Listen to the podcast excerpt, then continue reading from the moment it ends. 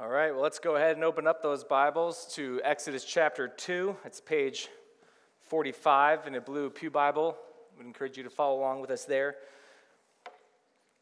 So, if you were to wake up one day and say, I want to take a systematic theology class, any takers? Um, you would come across in this deep dive into the study of, of God and, and then the Bible, you'd come across a couple kind of big words that maybe you don't hear every day. Words like compatibilism and providence.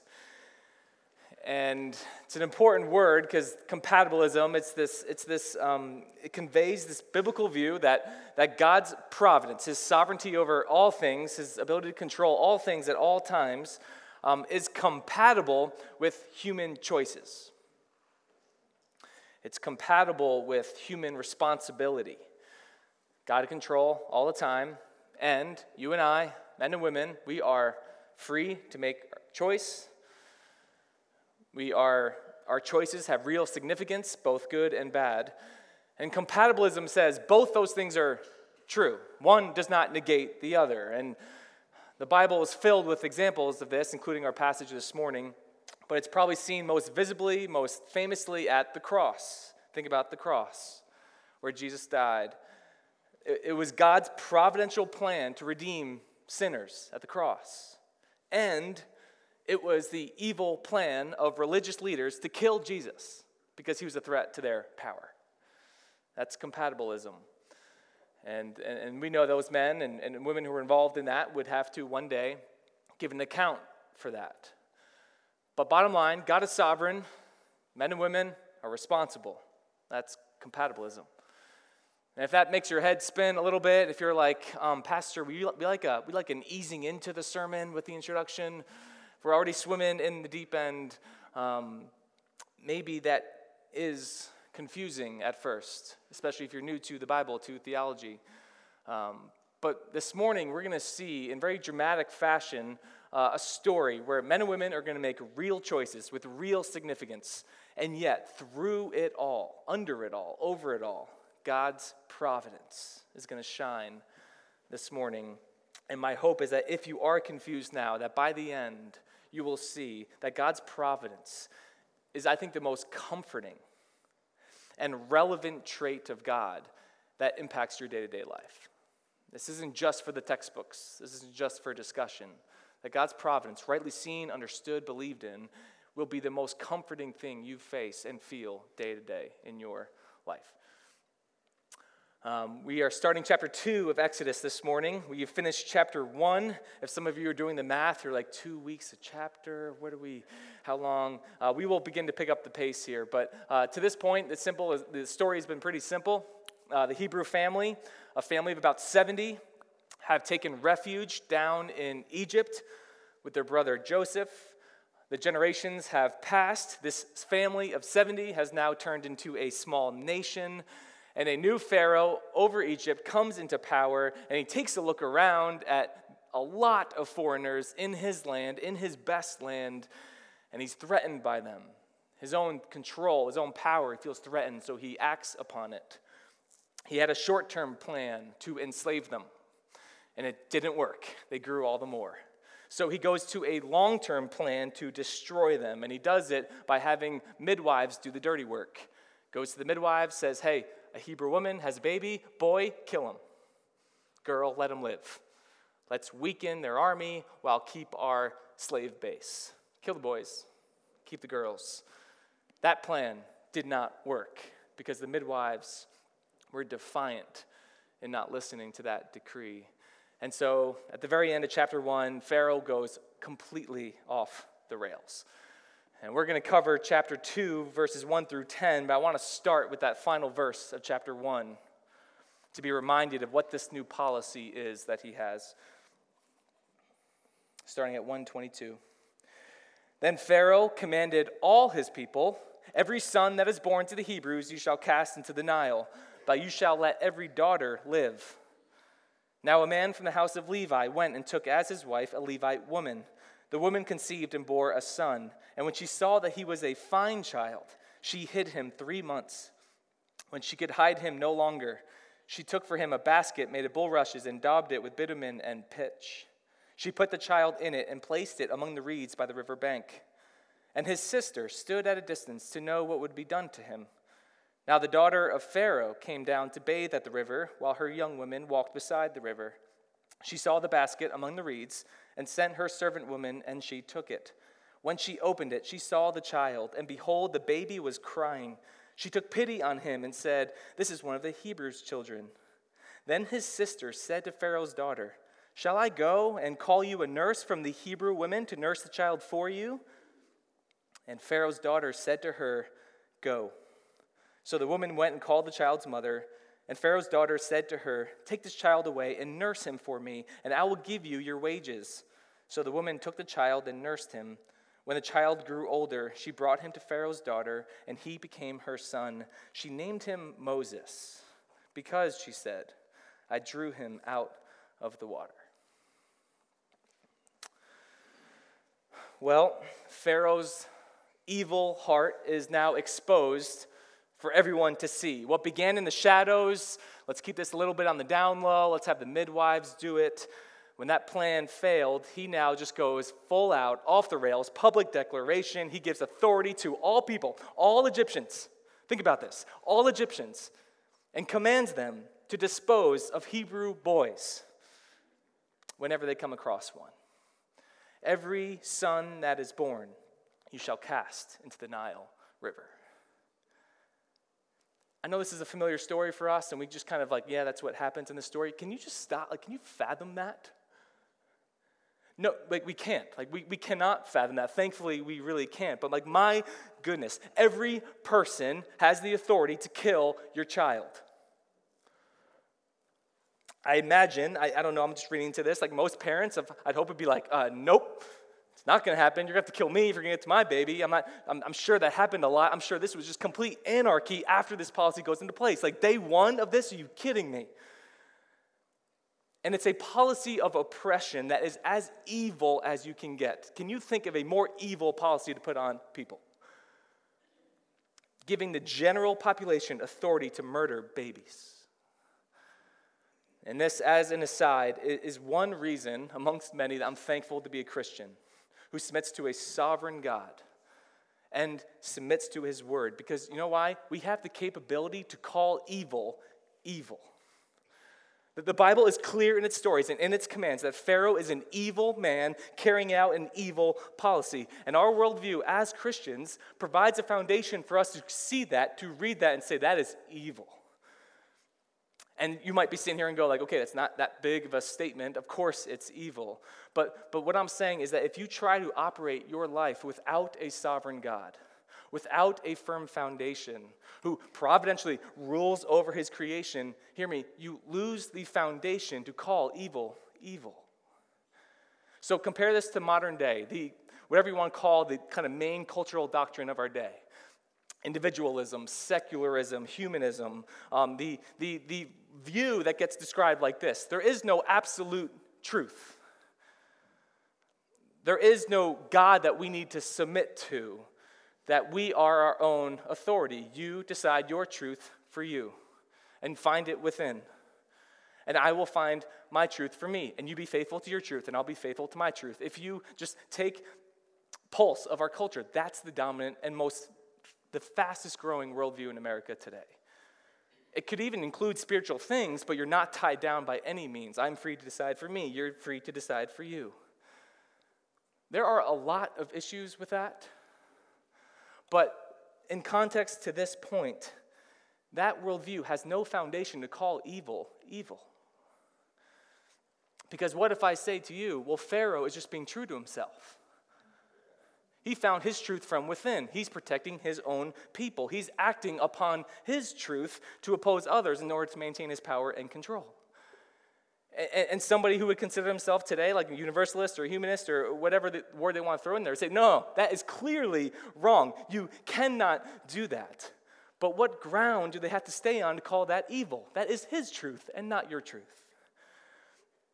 And, again, you say, no, that's just wrong. And, and, and the simple back is just how. Can you explain how? It's almost like in that moment, somebody who does not want to submit to a sovereign God wants some kind of objective source to agree with that being evil.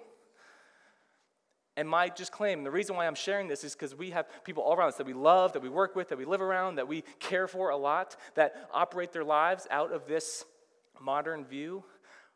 And it's a view that actually cares a lot about human rights, cares a lot about social justice. But when you really break it down, they do not have the foundational support for their own desires of, of violent oppression against people groups. Which brings me back to Christianity.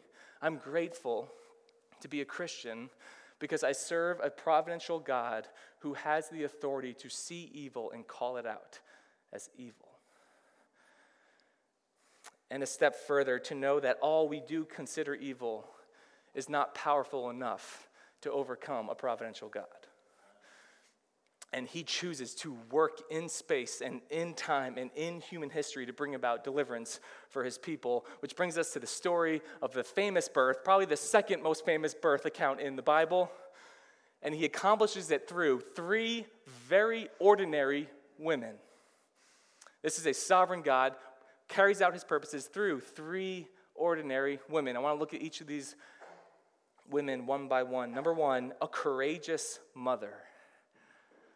Chapter 2 starts with, quote, a man, but then we never hear about that man again.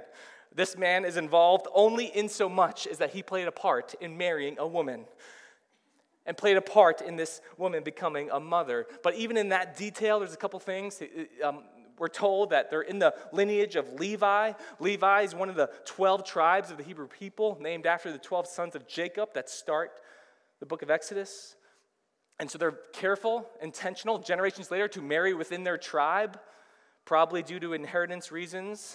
But how about this? Just them getting married was an act of defiance, wasn't it?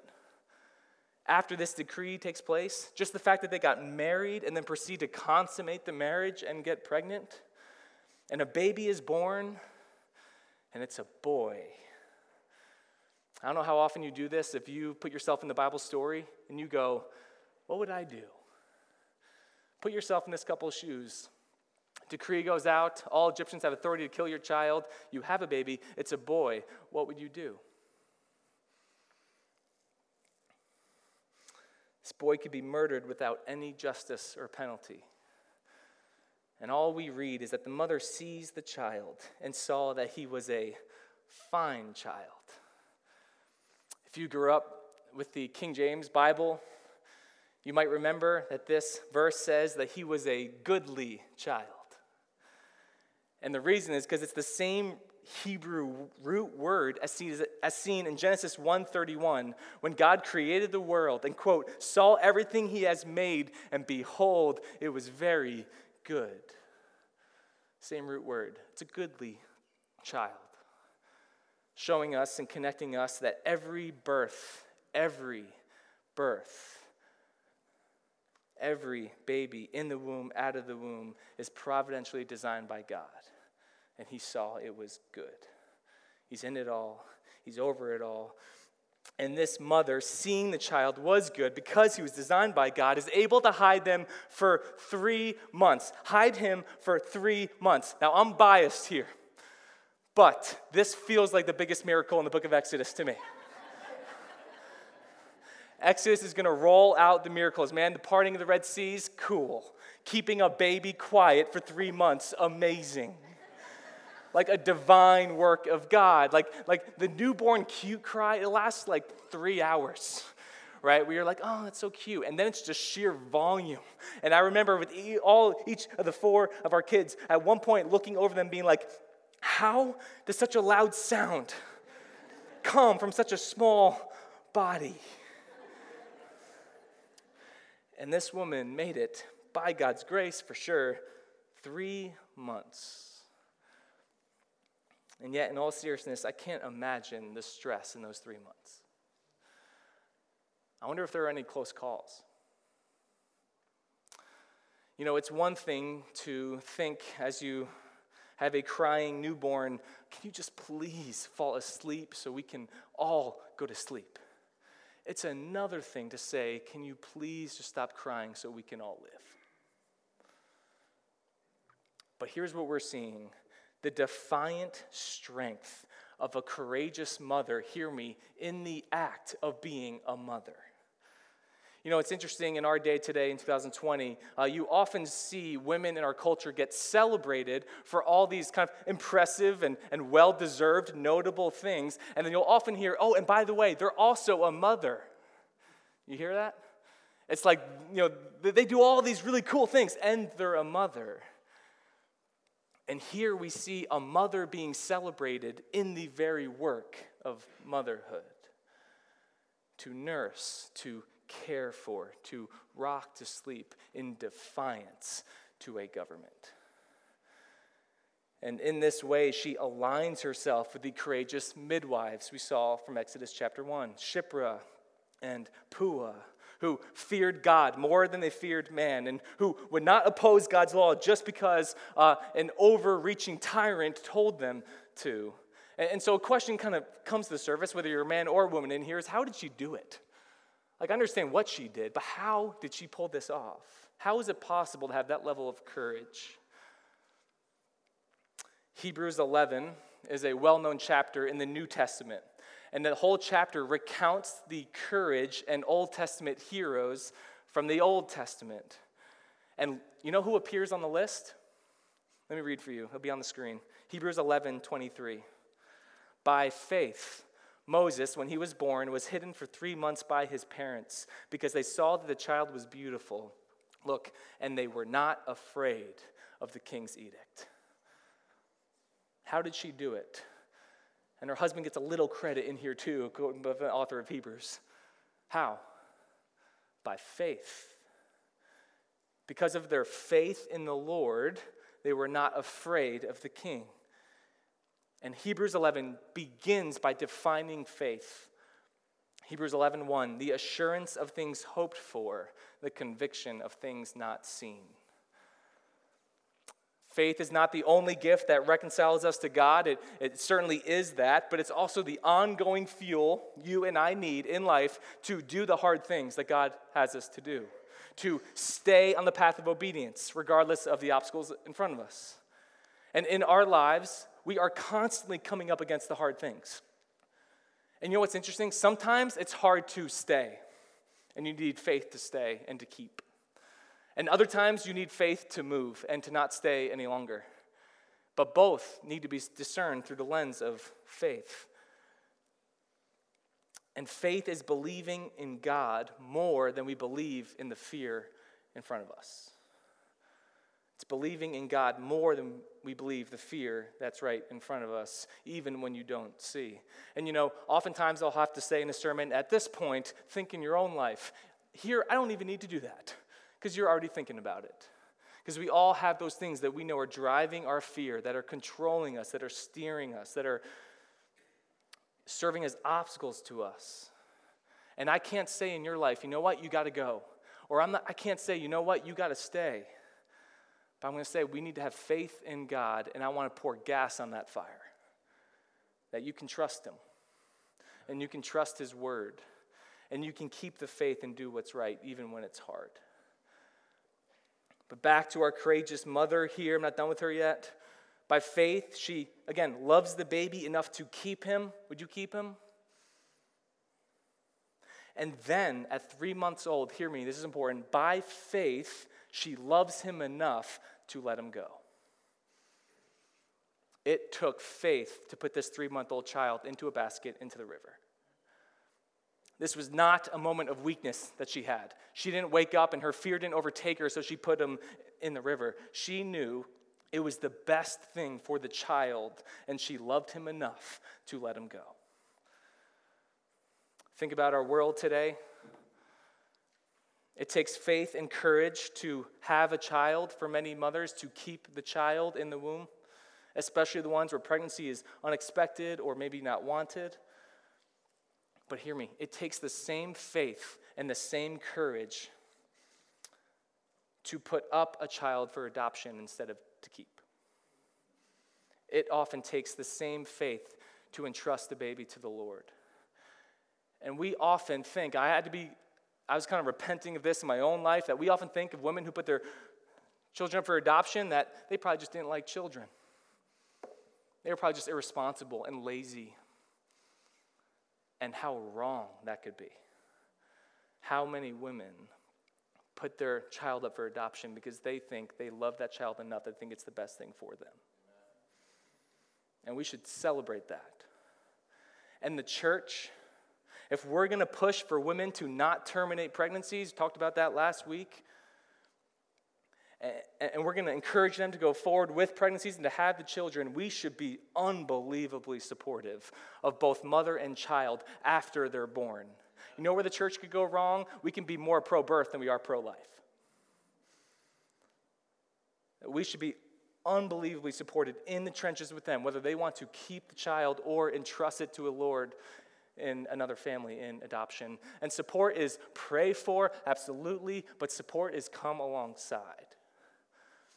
And maybe that also means being active in foster care, active in adoption, and active in helping people in the church who would adopt but can't afford to. It's not cheap. Maybe a role we can play is helping to fund and support one another in this church in the work of fostering and adopting. There's a lot of ways. And I think the Lord is looking down on us in these last two weeks of these passages we're coming across of and going, maybe it's time to get to work. Maybe. This baby had a courageous mother. I got to go fast. Number two, she, the baby had a mature sister. So here's where we need to put a couple things together. It seems that there was a plan in place by the family upon pa- placing this baby in the river. Right? The plans of man, strategizing vision, a plan of man is not contrary to faith. We are called to plan. We are called to live strategically and then entrust those plans to the Lord, who's ultimately the one who's going to dictate and work through them. Uh, last summer, if you were here, we preached through the book of Proverbs, and we did a whole week on the wisdom of planning. Do you remember that?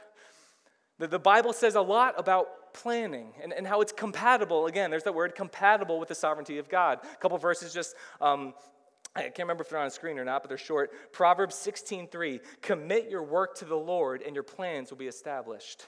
Proverbs 16:9, the heart of man plans his way, but the Lord establishes his steps. Strong faith does not negate planning, it establishes it. And this baby's family let him go in the river by faith, and it was faith with a plan. Plan does not mean guarantee. Once that baby was in that basket, out of the arms of her mom, anything could have happened. She's entrusting this to the Lord by faith, but she had a plan, I think. And the plan begins with the basket itself. We're told that's not just a basket, it's made of bulrushes and bitumen and pitch. Maybe some of you guys are smart who are going to go to the service project on February 1st. You know what those words mean. Me, nothing. that meant nothing to me. All right, I had to go look it up. But in studying that, what I found fascinating, the literal Hebrew word for basket was used one other time in the Old Testament. Do you know where? It was used to describe Noah's ark. Moses writing Genesis and Exodus, giving a little intertextual hint that God saved him as a baby in the same way he saved Noah, kept them from drowning in order to bring life and salvation to others. And Moses is now in the Nile in this miniature ark that's waterproof, that's able to float, that is porous enough so the baby could breathe. And God is all over this. And it's strategically put by the reeds on a riverbank, assuming it's not a rough part of the river that's going to take this and uh, run with it. Um, and then they send Big Sister to track the basket. Stay a distance, but do not get your eyes off that basket. I'd be interested to know how old the sister was. We'll eventually learn her name later in the series. But at this point, was she four or five? Was she 10? Maybe she was a teenager. We don't know, but when another woman sees the basket, opens it up, which we'll talk about in a moment, in comes Big Sister, who does not reveal herself to the woman, does not reveal herself as Big Sister, but now she engages in a mature act of defiance herself, just like her mom, just like Shiphrah and Puah, She speaks confidently, she speaks clearly, and I'm sure her heart was beating out of her chest. Can you imagine?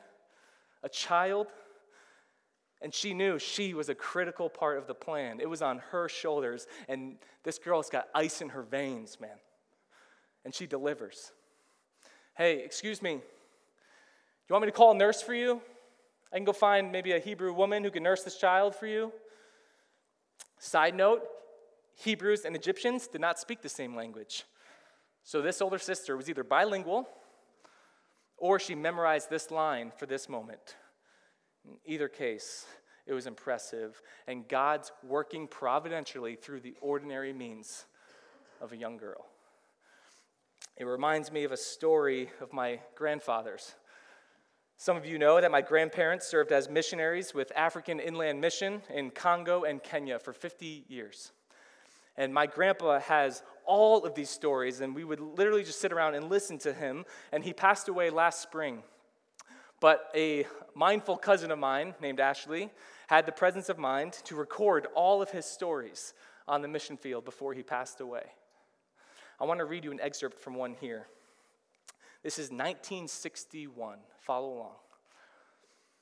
After a year's furlough, we were assigned back to Congo, and we were there only about two to three months when the Congo got their independence, and there was a forecast that there was going to be a lot of political unrest. And so the leaders of the mission suggested that we evacuate from the country. Ed Schuett had a shortwave radio that he was monitoring, and the U.S. Embassy in Uganda contacted him and said they had information that warranted an evacuation of all the children from Congo. And women and other missionaries they would strongly urge to leave. And said that the next morning there would be two truckloads of United Nations soldiers arriving to escort us safely out of the Congo. Sure enough, two truckloads of soldiers arrived, and we had 33 vehicles that we all went in convoy headed for the Uganda border. When we got to the border, just three miles from where we would go through customs out of the Congo, the Congolese army stopped us because they were stationed there. We were all very apprehensive about what might happen, and the United Nations soldiers tried to talk with the Congolese army and explain to them that we were Americans and we were leaving the Congo. But what they didn't know, and we didn't know, was that Patrice Lumumba had just been murdered. He was to be the new first president of Congo, and the U.S. was going to be initially blamed for his death. They took all of us men and put us in jail and let the women and children stay with the vehicles. We were all trying to look through the bars of the jail out into the parking lot to see what was happening.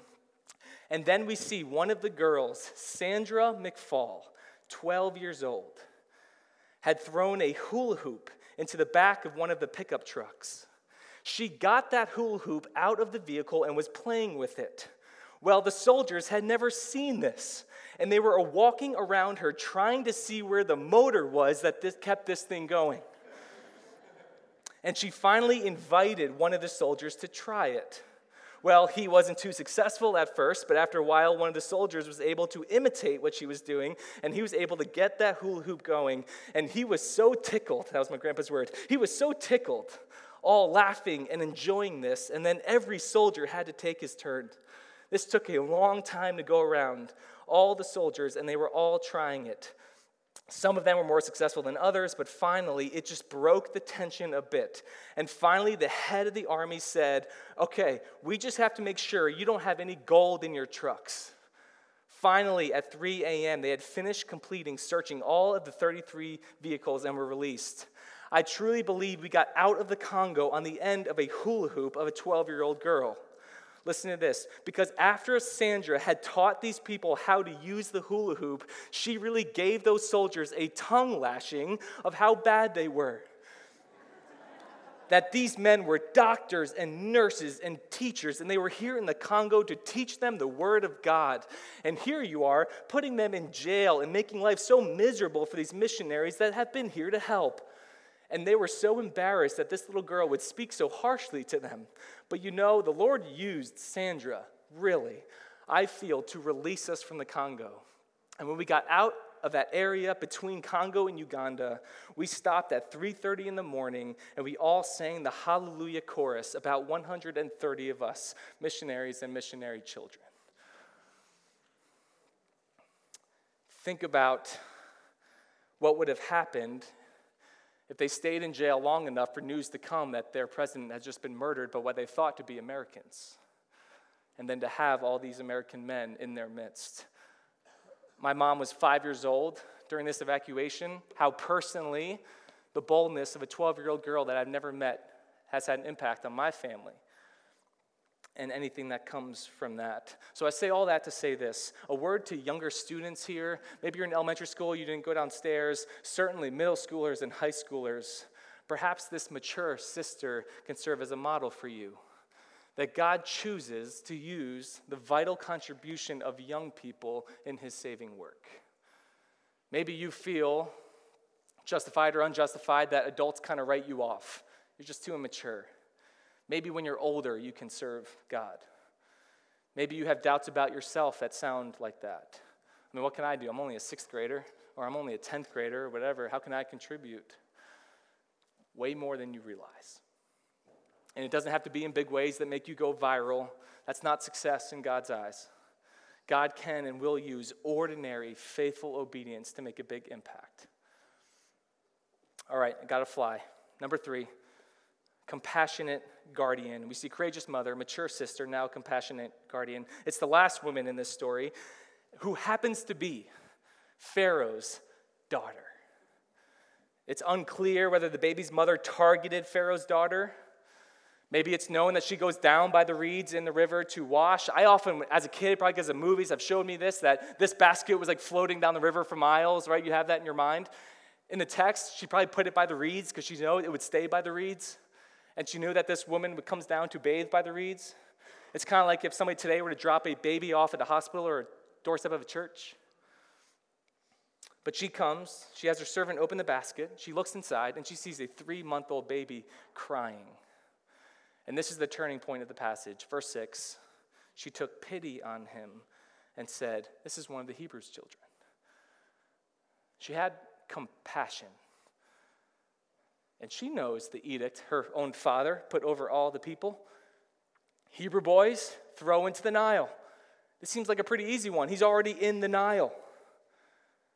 And isn't it telling that Pharaoh's own daughter defies his command? You see, there's no more powerful emotion you can have than compassion. Compassion moves you to do something, moves you to act. And while we don't know if she always thought this edict by her dad was wrong, or if it was the moment she set eyes on a crying three month old baby where she decided to change her mind. Enter the sister who offers to find a Hebrew woman to nurse this child. And the climactic moment is when Pharaoh's daughter says one word go. Off goes sister, in comes mother. This daughter, um, sorry, this mother now nurses the child again for wages. She's getting paid for it until he's presumably, I don't know, three, four, five, six years old, somewhere in there. And then the mother, once again, in love, loves him enough to let him go and trust him back to the Pharaoh's daughter. And now, not only did she defy her father's command to not kill the child, she's bringing him home into the household and saying, now he's a part of our family. And then we read that she named him Moses, for she drew him out of the water. I always, when I finished writing this sermon, I kind of sat back in my chair and I just couldn't help just, just worship and pray and just think to myself, man, how courageous is Moses' mother? How mature is his sister? How compassionate is his now adoptive mother? But you know the question that I got to the very end, beneath all those questions? How good is our God? You trace this whole story through and just go, who designed that? It's like when you watch a great movie and you consider the acting and the plots and the twists and the turns, and you get to the end of the movie, you're like, that was just a great movie. And then it dawns on you somebody wrote that, somebody filmed that and directed that. It's kind of like that, but it's a true story. And all out of all of that comes a chosen deliverer, a deliverer who is designed and orchestrated by God, yet it occurs through the normal happenings of everyday life like birth and childcare and she named him Moses. And while it's the second most known birth story in the Bible, we know that the most well known birth story isn't really all that much different. There was a teenage girl who was mature enough to obey the word of the Lord. There was a couple who journeyed to Bethlehem because of an edict from a leader to take a census. There was an unassuming beginning with a birth in a manger. There was an evacuation to Egypt, of all places, where this baby would become a child in his first couple of years. It's a birth rooted in history that included ordinary people who were faithful. And out of it comes a chosen deliverer who was born that would save God's people from slavery and bring them to the promised land of sal- salvation, a deliverer who would show courage, maturity, and compassion. It was a deliverer, and they named him Jesus. Let's pray. Father, we thank you for your word. We thank you, Lord, how it puts on such strong display the power of faith. Father, I pray this passage would lead us to worship you, Lord, to make much of you. And Lord, I pray it would also infuse in us the courage and faith and compassion we need in this world. Lord, there are hundreds of stories in this room of a need for faith to overcome fear. I pray that you would give us the grace to latch on to that, Lord, to trust you even when things are unseen. And Lord, let this church be a light for all to see that there is a sovereign God, that He is in control of all things, and He does choose to use us, ordinary men and women, to carry out His purposes. And it's the name of your Son, Jesus Christ, that we pray. Amen.